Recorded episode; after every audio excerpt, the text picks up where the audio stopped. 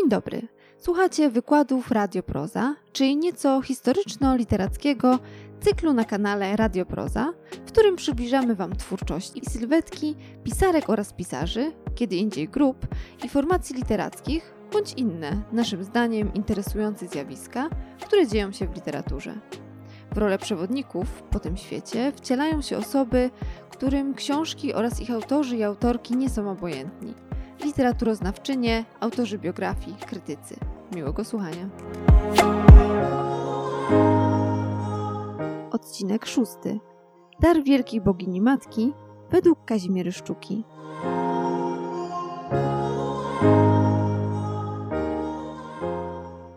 Czuły narrator, bohater tytułowy noblowskiej mowy Olgi Tokarczuk jest y, zrodzony z kobiety, pochodzi z linii żeńskiej.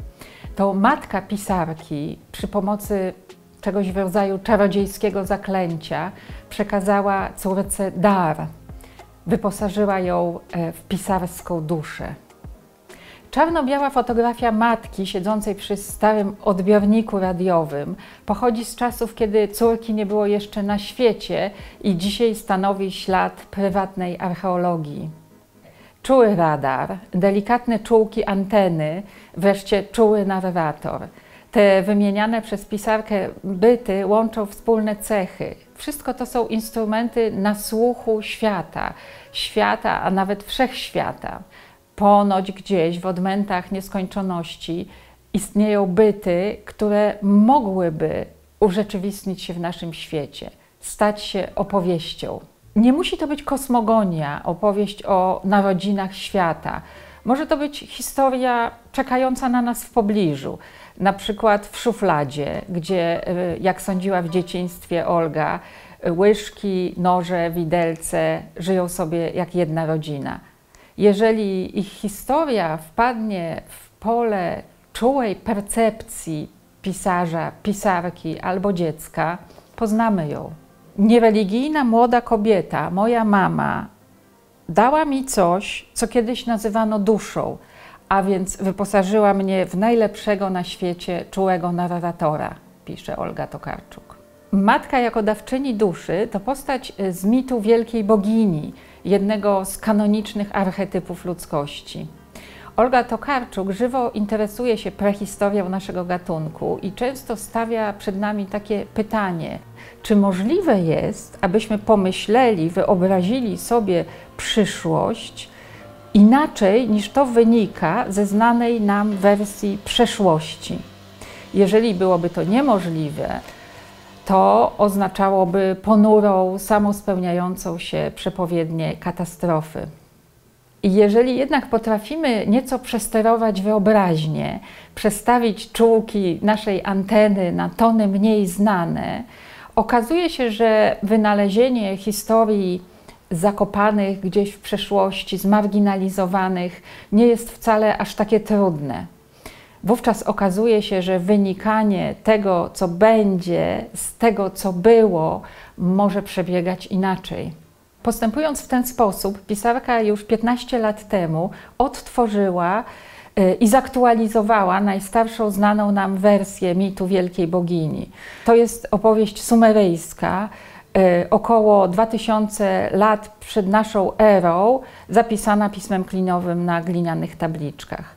Anna In w grobowcach świata to tytuł książki poświęcony y, bogini wojny i miłości, bogini opiekunki starożytnego sumeryjskiego miasta Uruk. Jestem głęboko przekonana, że poprzez Inanę możemy w najmniej zapośredniczony sposób dotknąć zamierzchłej, zapomnianej, właściwie niemożliwej do odtworzenia mitologii bogini. Zstąpienie Inany do podziemnego królestwa śmierci rozumie autorka jako ukrycie się jej na pewien czas, zejście w cień na czas cywilizacyjnej zimy i jej powrót w przyszłości jako rebeliantki i kontestatorki skorumpowanego, niesprawiedliwego, patriarchalnego porządku. Bogini jako archetyp zbiorowej wyobraźni religijnej ludzkości kwestionuje zasadę podporządkowania posłuszeństwa kobiet. Przedstawia się nam ją jako zakorzenioną w religii i prawie, w tradycji.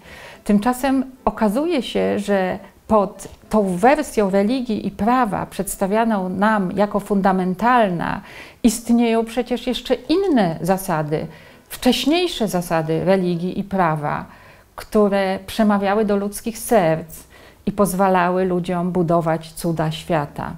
Jeszcze do niedawna rozróżniano pochodzenie rodzinne na to tak zwane po mieczu, czyli po linii ojcowskiej, i na to po kądzieli, czyli po linii matczynej.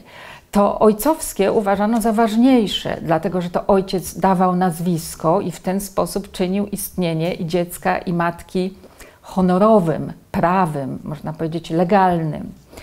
Dzisiaj takie rozróżnienie uznajemy po prostu za dyskryminację i niesprawiedliwość. To dzielenie ludzi na lepszych i gorszych jest y, niehonorowe, jest niesprawiedliwe, a nie to, jaki mamy start w życiu. Pochodzenie od matki, pochodzenie po kądzieli, y, to tak zwana genealogia matrilinearna.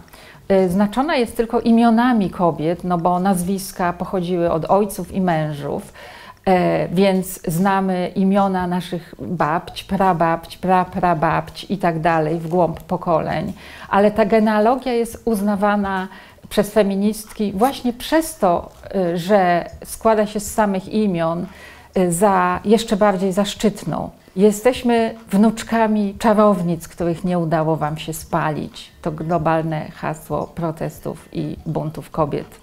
W naszej wyobraźniowej rodzinie jest miejsce na braterstwo i na siostrzeństwo, na wielość i różnorodność więzi, miłości, przynależności, również do świata przyrody i zwierząt. Podobnie zwierzęta były tajemniczymi, mądrymi i samoświadomymi istotami, z którymi łączyły nas od zawsze duchowa więź i głębokie podobieństwo, pisze o świecie dzieciństwa Olga. Doświadczenie dorastania często wiąże się z poczuciem odczarowania świata, z wejściem w strefy zimna, ostrego światła, kolczastej rzeczywistości. Nie zawsze tak jest, ale bywa i w taki sposób też opisuje swoje dojrzewanie pisarka. Szept świata umilkł, zastąpiły go hałasy miasta, szmer komputerów, grzmot przelatujących nad głową samolotów i męczący biały szum oceanów informacji. Bodaj najważniejszym tematem pisarki stało się poszukiwanie figur całości i części, struktur myślenia, pisania literatury, opowiadania. Świat widziany w proszku, E, w takich mikrodrobinach materii. Zdaje się dążyć do jakiejś większej formy, do jakiegoś scalenia. Nie jest ono widoczne, ale Tokarczuk sądzi, że istnieje. Musimy tylko je odtworzyć, ułożyć, tak jak z puzli układamy całość obrazka. Odczarowanemu światu coś dolega, mm, choruje, może nawet umiera, sądzi Tokarczuk.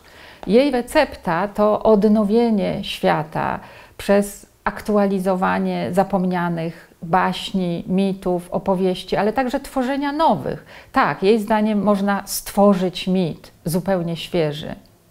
Dzięki temu zyskujemy głębszą świadomość, my jako ludzkość.